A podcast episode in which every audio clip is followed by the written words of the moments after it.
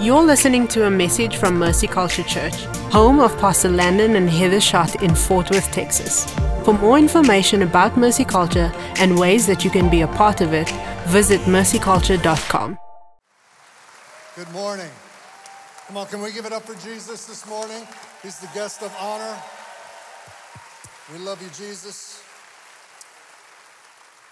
Good morning. It is so good to be with you.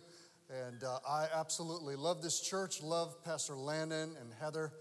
Uh, I remember having conversations with Landon before this church ever became a reality when it was a dream in his heart. And it's so cool to come back and see all that God has done here. And uh, my wife, Jane, is uh, back home in Kalamazoo, Michigan. She sends her greetings. Been married to the same woman for 32, almost 32 years. So say a prayer for her.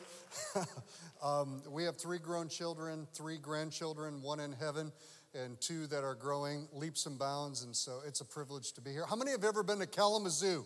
Anybody ever been to Kalamazoo, Michigan? Like about four people. It's really more of a state of mind than a real place, but uh, it is where we call home.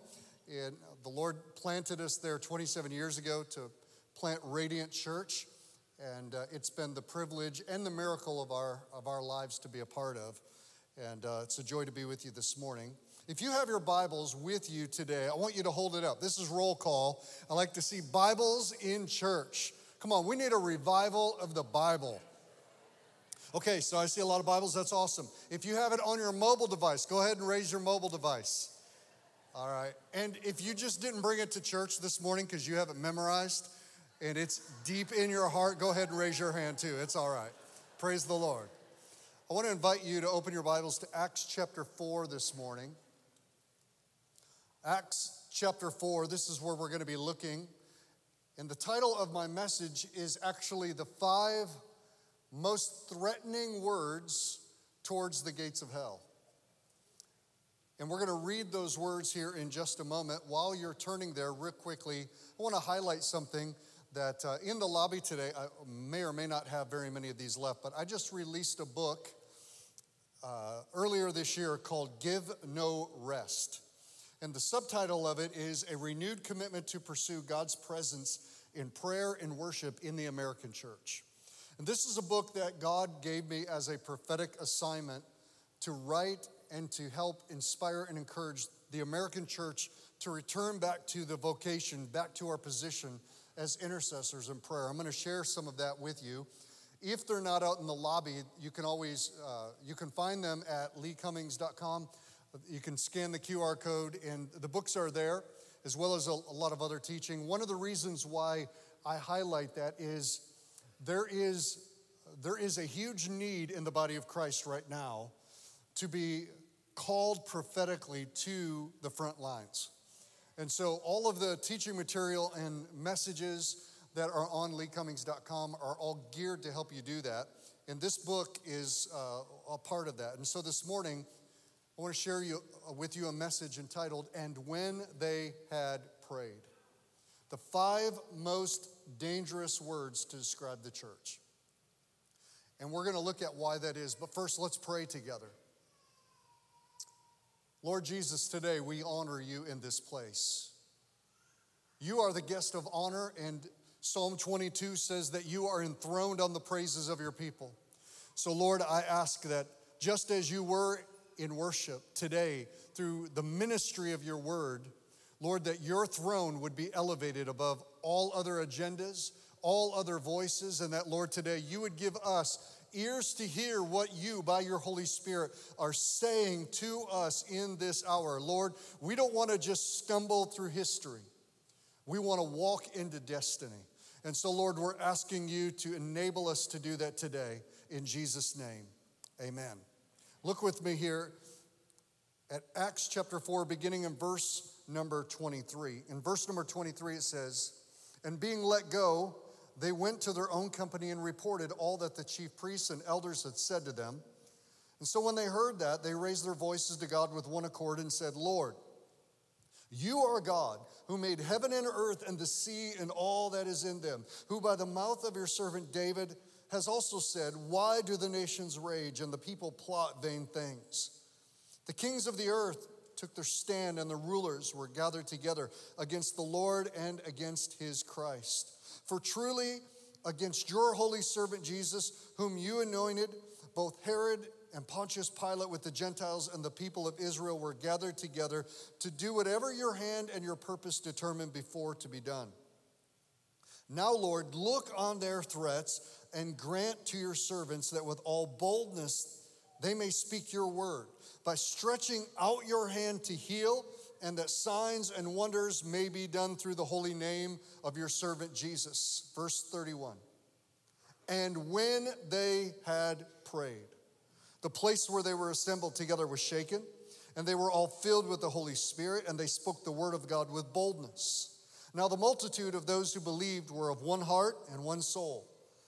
Neither did anyone say that any of the things that he possessed was his own, but they had all things in common, and with great power, the apostles gave witness to the resurrection of the Lord Jesus, and great grace was upon them all.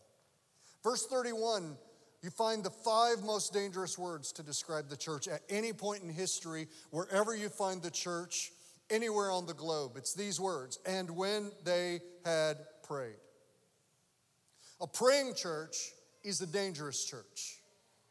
It doesn't matter how small the church, it doesn't matter how large the church is. You see, one of the problems that we have in America is we measure how we're doing as a church by the numbers of people. We measure by numerics instead of by weight. See, when men are counting the church, God is weighing the church.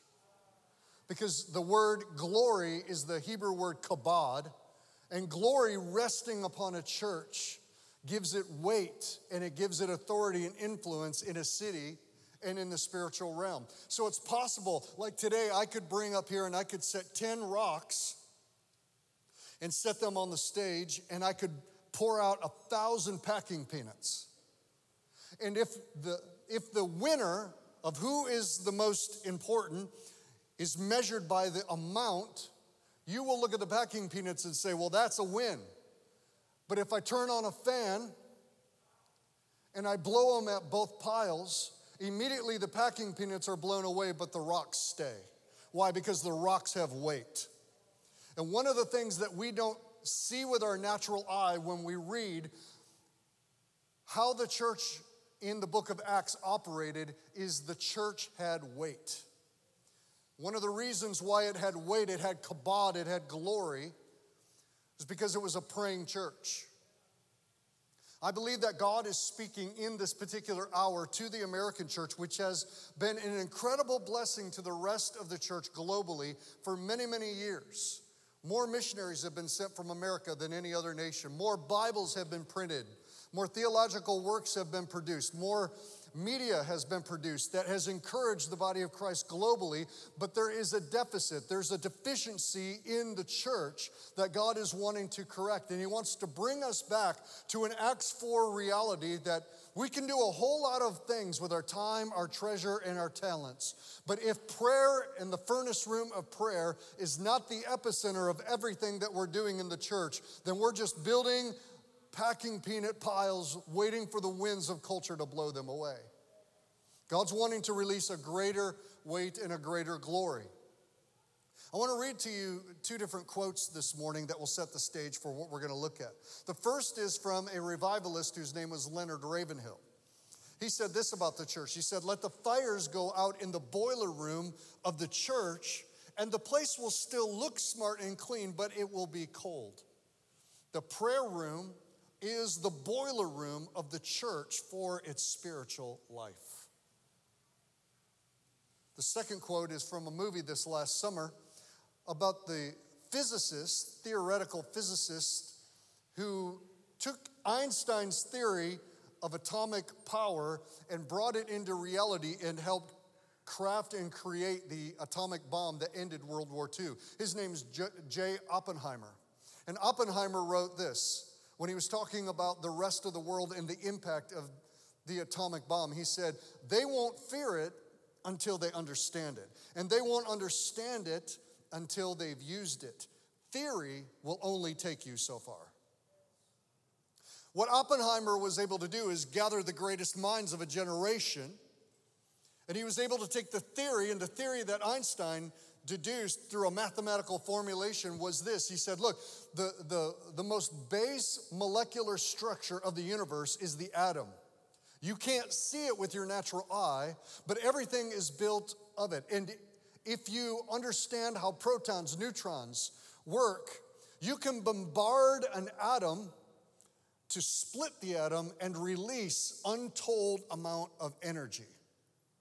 And so everybody was content for many, many years to believe that the atom existed, even though I can't see it, and there's a lot of power in it, and it's a really cool thing, but yet we can't see it, and it's only theory. Oppenheimer said, We're going to beat the Nazis to the punch. We're going to figure out a way to split the atom and release atomic power. And that's what happened. It ended World War II, saving thousands and thousands of lives. It's debated today whether it was moral or not, but at the end of the day, it was an incredible feat of technology. But up until that moment, it had only been theory. But when the mushroom cloud elevated up and the war came to an end, theory became reality. And I think for many people who live in Western culture where we've been influenced by the Enlightenment, everything is scientifically driven. It's a difficult task for them to understand that there's a higher reality than what you see in the natural. And that there are laws that govern that realm, the unseen realm, the spiritual realm, that everything in the natural first was born out of the eternal spiritual realm. The natural realm is temporal, the eternal realm is eternal. It's forever. It's more real than this realm. But if it's only theory in the hearts and the minds of Christians, that I kind of believe that there's a heaven, kind of believe that there's a spiritual realm, and I kind of believe that there's laws like faith that govern that. If it's only theory, then we'll continue to live as if that's a fairy tale and this world is all that there is. And then we will settle for the ramifications and will settle for the life that we get by only operating in the natural. And it's possible that we arrive at heaven to look back on our time on this earth and realize that we had untapped power and potential not only available to us, but actually resident in us. But because we were trying to govern that spiritual reality by natural laws and we never took it from theory to reality, we did far less and went far shorter than we were meant to go. It's possible that we actually miss out on the impact we were created to carry out. In 1996, I was pastoring, or I was a, a, young adults pastor at a large church in Grand Rapids, Michigan. God spoke to us about moving an hour south to Kalamazoo, Michigan. Kalamazoo, for those of you who don't know, is a very progressive, it's a university town. It's, I mean, like we voted Bernie Sanders. That should tell you everything that you need to know. I mean, like six out of 10 people in Kalamazoo County describe themselves spiritually as nothing. And so we moved to Kalamazoo to plant a church, to start a church. I was 25 years old, Jane was 24. We didn't have any people, didn't have any money, didn't have any experience, and we didn't have a building. We were prime candidates for either failure or a miracle. And I was crying out to God one day. It was in June. We launched in September. In June, I was driving in my little 1992 white Pontiac Grand Am and driving down the highway, having dropped Jane and the kids off at her mom and dad's little lake house. And I was gonna go home and I was gonna pray and I was gonna fast for God to give me a blueprint of how to plant a church, a church that would shake a city, a church that would reach young people, 30,000 college students in our city. God, how do we reach them? And I had an encounter with the Lord at about exit 119 when Jesus stepped into my car. I couldn't see him, but I felt his presence as real to me as any other human being I've ever been in the presence of. And I heard his voice, it shook me from the inside. He said, Lee, build a praying and a worshiping church.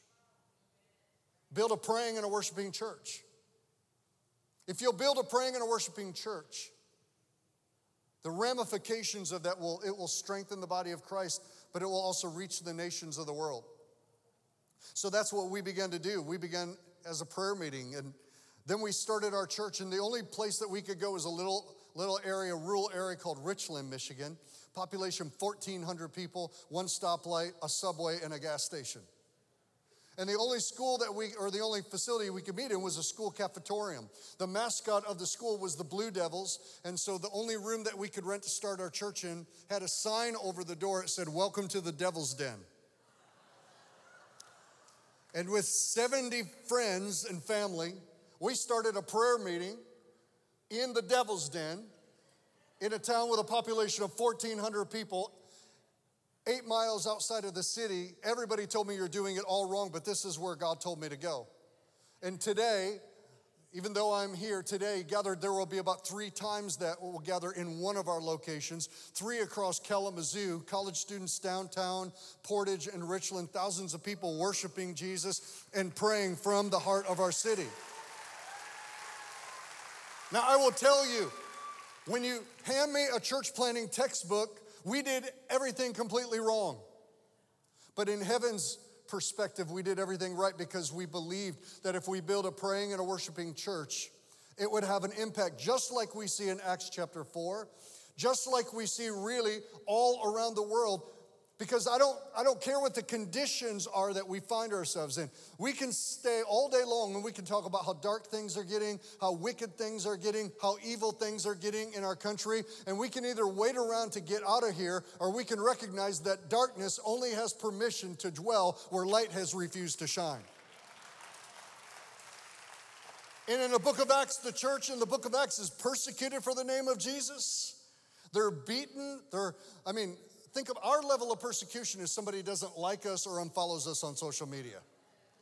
But they're beaten for the name of Jesus. They're dragged before the magistrates. They're told, don't preach anymore. And that's where we find them in Acts chapter 4. They're like, God, stretch out your hand, heal, perform signs and wonders, validate sign off on your son's name in our city. And it says, as they prayed, and when they had prayed, some things happened that resulted in a mushroom cloud of God's glory that went from ground zero, Jerusalem, to Judea, Samaria, and to the uttermost parts of the world. And the reason why we're all standing here today the reason why we're in Fort Worth, Texas today, 2,000 years later, is because a group of men and women believed what was only theory, that it was reality, and they went to prayer at one of the most pivotal times in history, and the rest is destiny.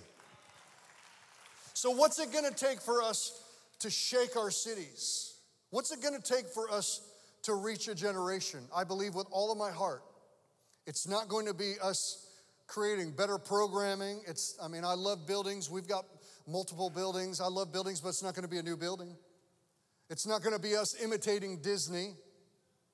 It's not going to be us getting slicker or better. It's not even going to be us gaining more education. We're so educated, we've educated ourselves into complacency. It's not necessarily going to take place in Washington. We're, if we're waiting around for Washington to come up with a revival for us, then we're going to be waiting for a long time. How many know revival comes from the church to Washington, not from Washington to the church? What's it gonna take? It's gonna take God getting the attention of a generation and convincing us of the reality of the power of our prayers and raising up a generation of intercessors and praying churches. I believe that's what God's doing in this hour. I want to share with you five things that I, I believe, in fact, I know it's more than theory, happen when the church prays. First thing is this when the church prays, prayer will shake us. Prayer will shake us to our core. Look at verse 31. And when they had prayed, the place where they were at was shaken. I believe for a lot, it may not be true here, it may not be true in a lot of places, but in some places, because comfort has become our finish line, we've lost our tremble. We've lost our fear of the Lord. See, the fear of the Lord comes when you are face to face with the reality that God is not a philosophy and He's not an ideal, that Jesus is not just some idea, inanimate object or archetype of the best of humanity. Jesus is actually a Jewish man, son of the living God, who right now is enthroned at the right hand of God the Father, still has nail scars in his hands, fire in his eyes, and his voice is the sound of waterfalls. And the same Jesus who left here 2,000 years ago is about to come back. When you begin to realize and when you've encountered the presence of God, the power of God, the tangible manifest presence of God meeting you in a prayer meeting or God meeting you in a worship set or God meeting you in your living room, what happens is you tremble. It shakes you. See, what is happening far too much is the church is getting shaken, but we're getting shaken by the wrong things. We're getting shaken by what we see happening. We see hell's agenda played out on center stage for us. 24 hour news cycle plays it for us. Social media reinforces it for us. We see it every day. And, and what it does is it wants to overwhelm us and convince us that, that we've already lost. And it shakes us. Fear has gotten a grip on an entire generation. Anxiety has gotten a grip of an entire generation. There's more medicine for anxiety and depression that's being prescribed to Gen Z than any other generation prior to it. It's fear. It's a demonic assignment against a generation that I believe was called and marked by God for revival but yet it's gripped us and we're shaken by the wrong things. God wants us shaken, but He wants us shaken at His presence. He wants us stirred by what we see in the world, but hell wants us to be shaken by what we see in the world, and He wants us to be lulled to sleep. But when we pray, when the church actually prays, something happens where we're shaken and we're reminded of the presence of God in our midst. It reminds me of Isaiah chapter 6. Isaiah is a prophet that God raised up in Israel. Uzziah has just died, and the opening verse of chapter 6 says, In the year that King Uzziah died, I saw the Lord. I saw the Lord. And he was high and he was lifted up. And the train of his robe filled the temple. Imagine what it must have been like to be a prophet standing in the temple, wondering, are your enemies going to invade now because the king is dead? Who's going to take his place? And all of a sudden you look up in the temple and there, there he is. You see the throne of God, you see his train filling the temple, and it says that the seraphim, these angelic fiery beings, are before his throne, covering their face with two wings. He's so powerful, he's so holy, they can't even look at him. And two wings, they're covering their bodies because they feel exposed. And with two wings, they're flying. And these angelic beings are crying out what we were singing this morning Holy, holy, holy. And Isaiah sees this. The threshold of the temple shook.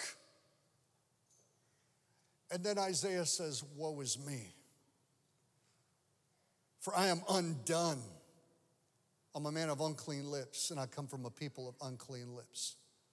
Exposure to the glory of God restores our tremble, and it shakes us. It shakes the threshold of the church. We go from Jesus being our homeboy to Jesus being Lord. We go from putting God on trial God, if you're good, then why? God, if you're holy, then why? God is all of a sudden it doesn't matter anymore. It's like, I'm undone. I am a man of unclean lips. I've accused you, God. God, I've taken your name in vain. I've, used vain words. God, I, this is a prophet speaking that he's a man of unclean lips. And one of the things that God wants to restore back to the church is the fear of the Lord, the reverence of the Lord. Think about this Isaiah sees this scene 650, 700 years before Christ. He has a disciple named John who, in his elderly years, he's about 90 years old, he's on the island of Patmos. God rips open the heavens and he sees the same throne and the same God on that throne and the same created beings worshiping before that throne. And they're still saying the exact same thing that they were saying 800 years earlier Holy, holy, holy. They're not bored at all. They're not bored with the glory of God. You'll get, you'll get bored with the residue, but you won't get bored with the reality. And when the church prays, one of the most powerful ramifications when we split that atom of prayer is it releases the fear of the Lord and it shakes us. And then number two, it emboldens us. Listen, this is the hour that we need bold messengers. It says that they began to and continued to preach the word of God with boldness. One of the things I love about your pastor is he doesn't pull back. He's bold, he's preaching, he's strong. There are a lot of preachers who preach the happy verses, you know, the chicken soup for the soul, the little Christian fortune cookie. It's like, I can do all things through Christ who strengthens me. You know, put that on a bumper sticker and everybody's happy and we all feel good. And you know what that basically is? It's just hospice for the spiritually lethargic. We're just gonna make you feel good until you spiritually die. We're just gonna make you comfortable. When were we convinced that the goal of following Jesus was to arrive safely and comfortably to death? God's wanting to raise up a generation of bold messengers. And not just on platforms, in pews. It's not enough to have prophets and pastors and teachers and apostles on the platform and evangelists preaching. We need every member to be under the anointing and filled with the Holy Spirit, speaking boldly in this hour. This is what happens when the church prays. You can't help but speak. You can't help but be emboldened by the power of the Holy Spirit because we desperately need the Holy Spirit. We need the Holy Spirit more than you and I can even comprehend. I think sometimes we, we've kind of treated the Holy Spirit like you know, different memberships. You have the silver, the gold, the platinum, and then the legacy members of like, you know, your club. It's like, do you want to buy a timeshare? Yeah. Do you want the silver package? Do you want the gold package, the platinum package? Well, how much does it cost? And we've been satisfied in American Christianity with the silver package. I said a prayer, I go to church three times a year, and I love Jesus and got a Bible on my nightstand, silver membership. And then there's the gold members. Those are the people that love Jesus, don't swear, go to church on Sundays. And then you've got platinum members, they tithe and volunteer. And then there's like the legacy member. Those are, those are the wild intercessors that pray. They worship, they come down to the front, they're going for it. And we act like there's all these different categories. There's one faith. There's one faith. You, listen, you didn't get the junior Holy Spirit. You didn't get the JV version of the Holy Spirit. And you don't get to pick your package. You don't get to say to Jesus, Thank you for dying for me on the cross, but I'm gonna serve you with 10% of my heart. He's calling for us to be bold. And listen, you will be bold when the people that you love are threatened. I didn't even preach this stuff. I, I, I apologize. I'm, some people are like classic music. I'm jazz. I just, I'm like going here. Listen, if you love Jesus, when somebody begins to criticize or take Jesus' name in a wrong way, or they begin to challenge the validity of Jesus, something's gonna rise up on the inside of you. And what we need more than anything right now is a generation of people that are bold. And that happens in the place of prayer. When I was 12 years old, Jesus encountered me and called me into ministry. I was a shy kid, I was artistic, and really didn't think I was ever gonna, uh, ministry wasn't my, my thing. My grandfather was a, a, a Pentecostal preacher. My grandmother played the Hammond B3 organ. She had a big old beehive haircut, so my earliest memories are watching the shadow of her beehive haircut shimmy on the back wall as the Holy Ghost came in the room, because it wasn't the Holy Spirit, it was Holy Ghost. I remember growing up in church, but I was like, that's what grandpa does. Jesus encountered me at 12 years old, called me into ministry. And so I went back home to my mom's house and went to the church, and I went to this huge Assembly of God church. And I saw on the bulletin it said Wednesday night Bible study, and it said intercessory prayer Saturday morning. And one of the things that God had called me to, even at 12, was to prayer. And so I said, Well, I need to know how to pray. So I showed up at the intercessory prayer meeting. And I was by four decades the youngest person in this prayer meeting. There were these older ladies who are now like my age now, but I mean, they were intercessor generals. And they took me and they said, Honey, what are you looking for? I said, I'm here for the prayer meeting. And they said, Come on in. And they just like took me under their arm. So it's me and about 14 70 and 80 year old intercessor ladies. And that's where I learned how to pray. And baby, those ladies know how to pray. I mean, they know how they know how to pray through. It wasn't nice little neat little prayers for neat little Christians. It was warfare. I saw these ladies beating up the devil in the place of prayer. Full on assault. Boldness rising up out of this grandma. One minute she could be baking you cookies. The second minute she's like calling Shekinah glory to come fall down on a city and praying for prodigals. And they would lay hands on me and pray over me. It was, it was the most marking season of my life where I learned what boldness really is and I learned our dependency, my dependency on the Holy Spirit. We, we can't have a we can't have a Christian experience we can't follow Jesus without the fullness of the power of the Holy Spirit. A Nigerian pastor came to America about 15 years ago at the invitation of a Christian magazine to come and see the largest and the most influential churches in America. They took him on tour and showed him the churches, and then afterwards interviewed him. And they said, What stands out to you the most about the American church? And they thought in the magazine he was going to say, Your lights, your production, you know, your, your properties. He said, his answer was this. He said, It amazes me how much you can do without the Holy Spirit. He said, In Nigeria, we don't have buildings like you do, but we have the Holy Spirit. He said, We have miracles, we have signs and wonders because we have to.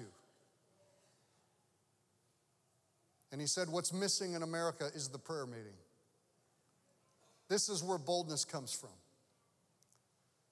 When you show up at a prayer meeting and you encounter Jesus face to face, and you're praying with people, leaving stones together in the place of intercession on the altar, not only is it going to restore your tremble, but it's going to fill you with boldness. It's like the old days when you used to go to Denny's. Anybody remember Denny's back in the old days?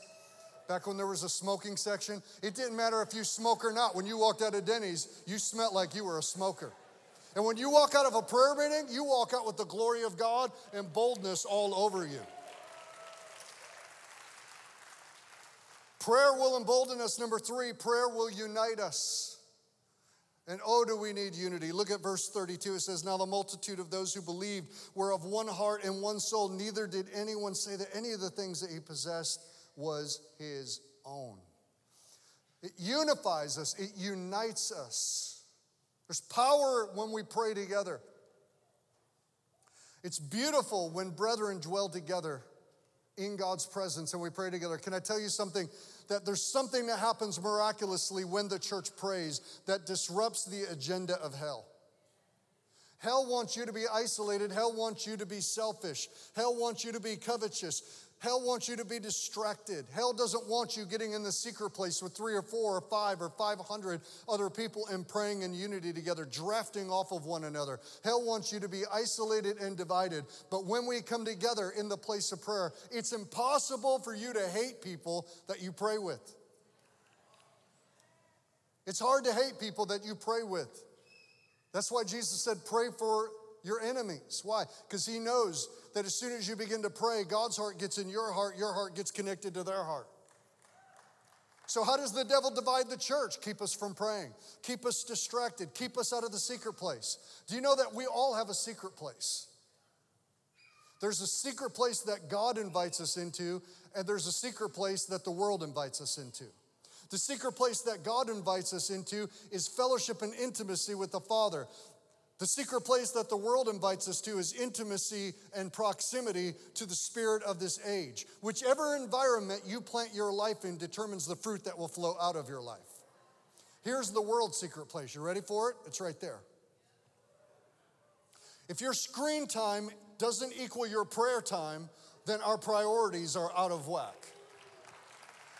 So here, here's our Here's our secret place. We're just scrolling, we're just scrolling, we're just scrolling. And you know what we're getting? We're getting counterfeit prophetic visions from the spirit of this age trying to determine our destiny, sowing the seeds of discord, division, getting our, our, our soul realm all revved up, and so distracted and so desensitized to the real thing.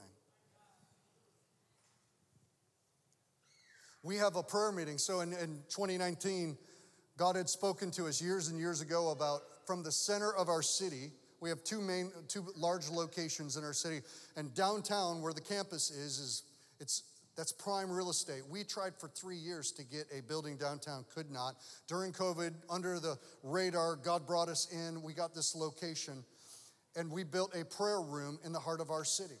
We're morning, noon, and night every single day. We have Levites that lead us in worship. We have prayer that goes up, intercession that takes place morning, noon, and night from the heart of our city. And it's a small little room, it's just this 200 seat little prayer room in the center of our city.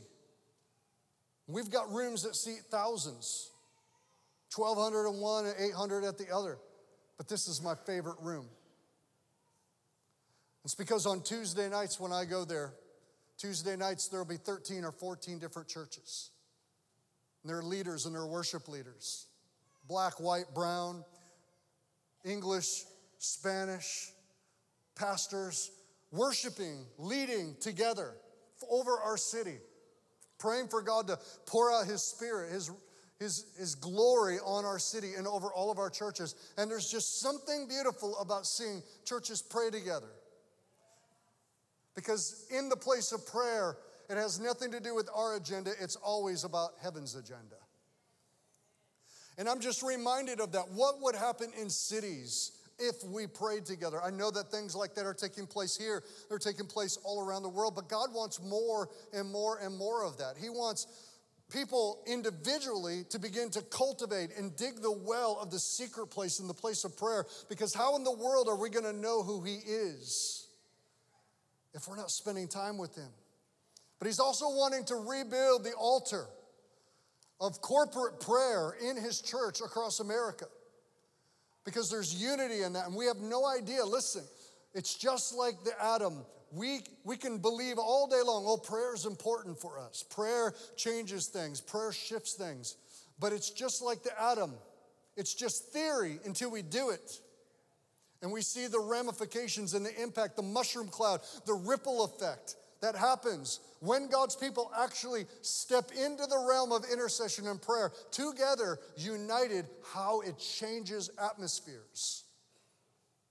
God says in Isaiah 56, I'll bring you to my holy mountain and make you pray, joyful in my house of prayer. There's no greater joy.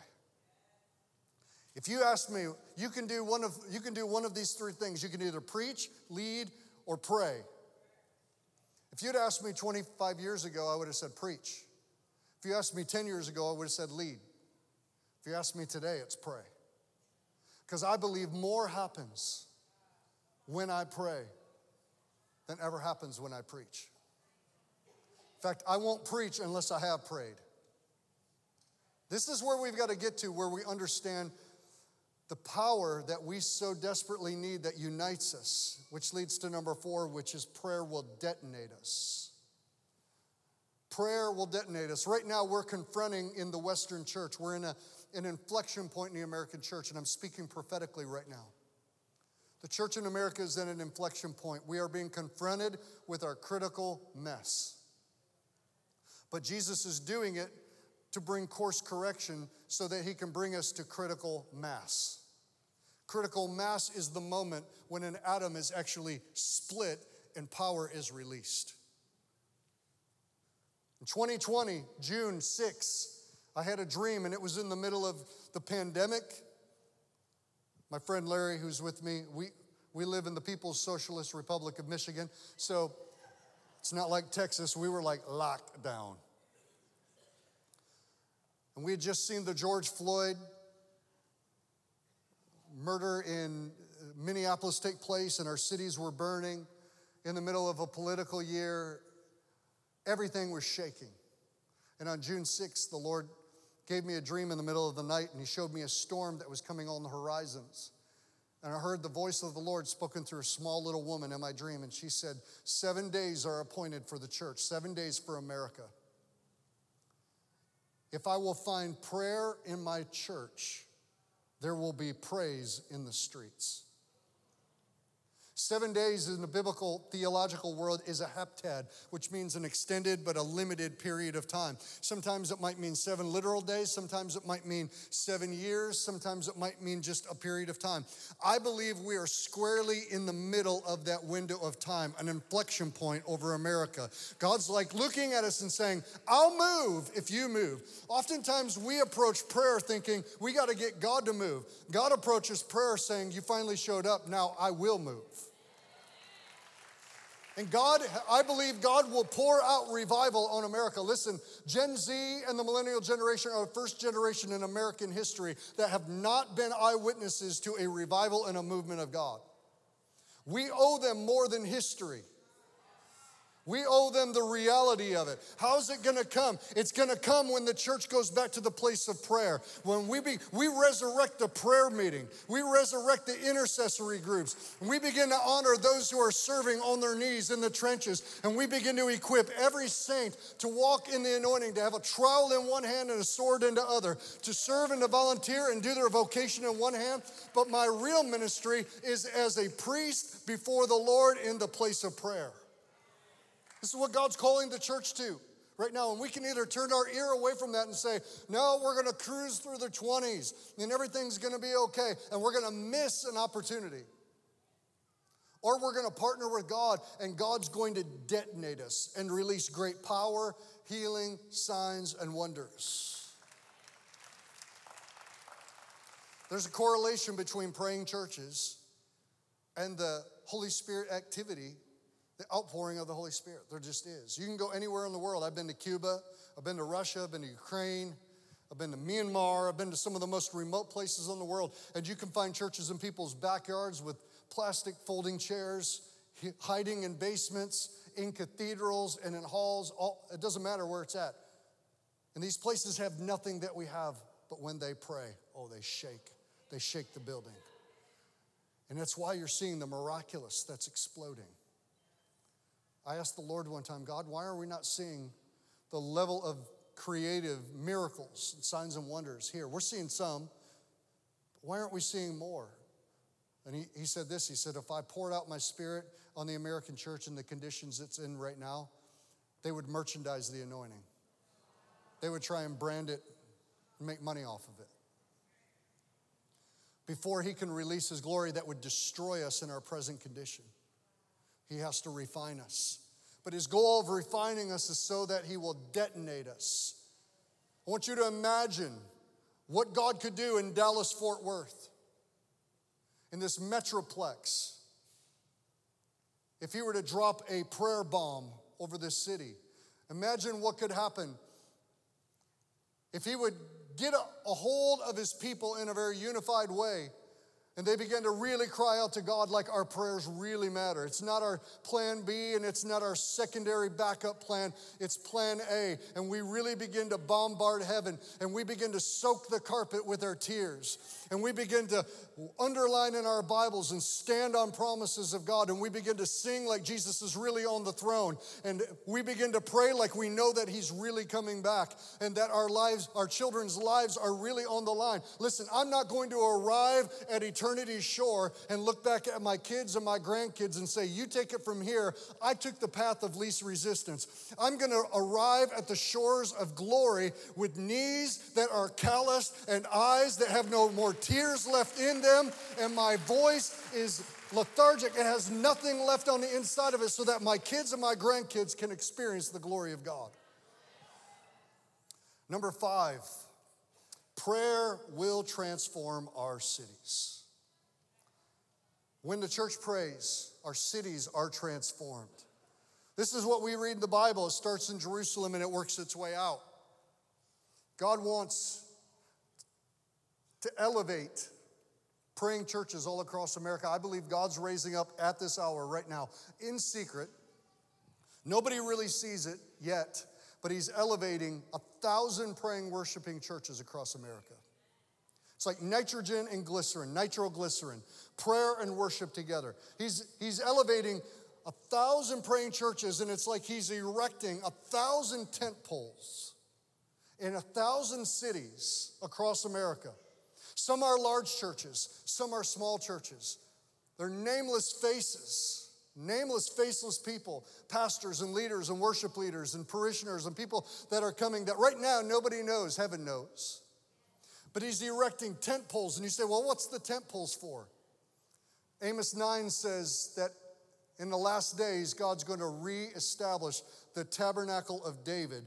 David erected a tent with God's presence in it that went prayer and worship for 40 years, 24 7. And I'm not talking necessarily just about 24 7, but I'm talking about the glory of God over North America. And right now it doesn't make sense. It's like, look at that tent pole. What are they doing? Look at over there. Look at mercy culture over there. Why in the world are they doing what they're doing? That doesn't seem to make any sense. That's not how you build a church. It doesn't make sense until the canopy is placed and the tent poles are all interconnected and God fills it with his glory. And I believe that's what God has on his agenda as he's erecting a thousand praying churches in a thousand different cities. It's like, does it really change things though? I mean, we've been praying for years. Does it really change things? 1857 in Manhattan, a businessman by the name of Jeremiah Lanphier left the business world and went into ministry, a church just about a block and a half down the street from the World Trade Center where it's at today.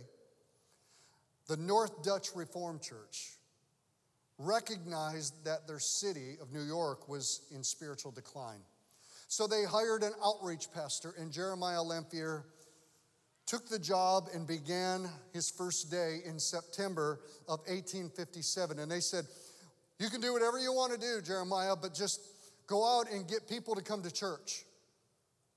We need to reach people. We want you to evangelize. We want you to go out and, bring people into church. And so Jeremiah, who is very wise, he sat down and he realized before I can effectively evangelize, we need to pray. He knew the power of a prayer meeting. And so what he did was he built a tripod sign and he put it out on the sidewalk. Noontime prayer meeting. Come one, come all. And he started a prayer meeting that began on September 23rd, 1857 at noon. And he invited people to come in. He passed out flyers and leaflets down in the basement of the church. You might think, well, that's, that's pretty desperate, but it only takes one man who believes God to split the atom. September 23rd, 1857, he had his first prayer meeting. First 30 minutes, nobody came. I've been in those prayer meetings. 30 minutes in, though, the first guy came in and then shortly thereafter, a few more came in. And by the end of the first prayer meeting, five denominations and 17 people were present in the prayer meeting. He announced, We're going to do this every day at noon. Come, tell your friends. By the end of March, the following spring, every single day in Manhattan, 6,000 people were meeting for daily prayer at noon in 150 different locations across New York City. By the fall of the next year, an estimated 157,000 people across multiple cities, including Chicago and Kalamazoo, Michigan, were gathering at noon to pray. It became known as the Noontime Prayer Revival. And at that time, the population in America was 30 million people. They estimate that in a two year period of time, as a result of this noontime prayer revival, out of 30 million people, 1 million conversions, 1 million people were saved all across America just before the Civil War. And it started with one prayer meeting. One man in prayer putting up his weak little tripod sign. Come pray. Because in the natural, we can judge prayer and we can say, well, nothing's changed, nothing's different, but you have no idea behind the veil what shifts when you pray. Child of God, let me tell you something. You have the same Holy Spirit that dwells on the inside of you that 6,000 years ago incubated over the surface of the waters and called mountains into being, separated stars at 186,000 miles per second by the billions in a single moment, called every tree and every living being into, into place. That same Holy Spirit dwells on the inside of you. And when God can get that treasure in earthen vessels to align with the agenda of heaven in the place of prayer and to rebuild the altar of prayer. And then if he can get two or three or five or 10 or 200 together and pray, the power that is detonated through believing people in the place of prayer shifts atmospheres over cities. It just does. And that's what God's calling us to in this hour. Let me ask you a question. And the worship team, you can come up. What would happen if we became people of prayer in our generation? What would happen if some other things that aren't necessarily bad, might even be good, were put on the altar so that we could give God more of our time in the place of prayer? Well, I don't know how to pray. Do you know how to cry? Hannah prayed and didn't say a word. Her mouth just moved because her heart was moved. Do you know how to cry? Do you know how to get on your knees? Do you know how to open your Bible and say back to God what He's already said? You say, Well, my prayers aren't eloquent. That's even better. Well, I'm only 15, I'm only 16 years old. God loves responding to the prayers of Samuels in the house of God who just simply say, Here I, here I am, Lord.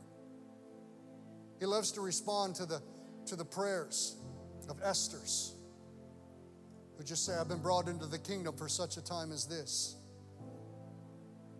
I believe the church right now is at an inflection point.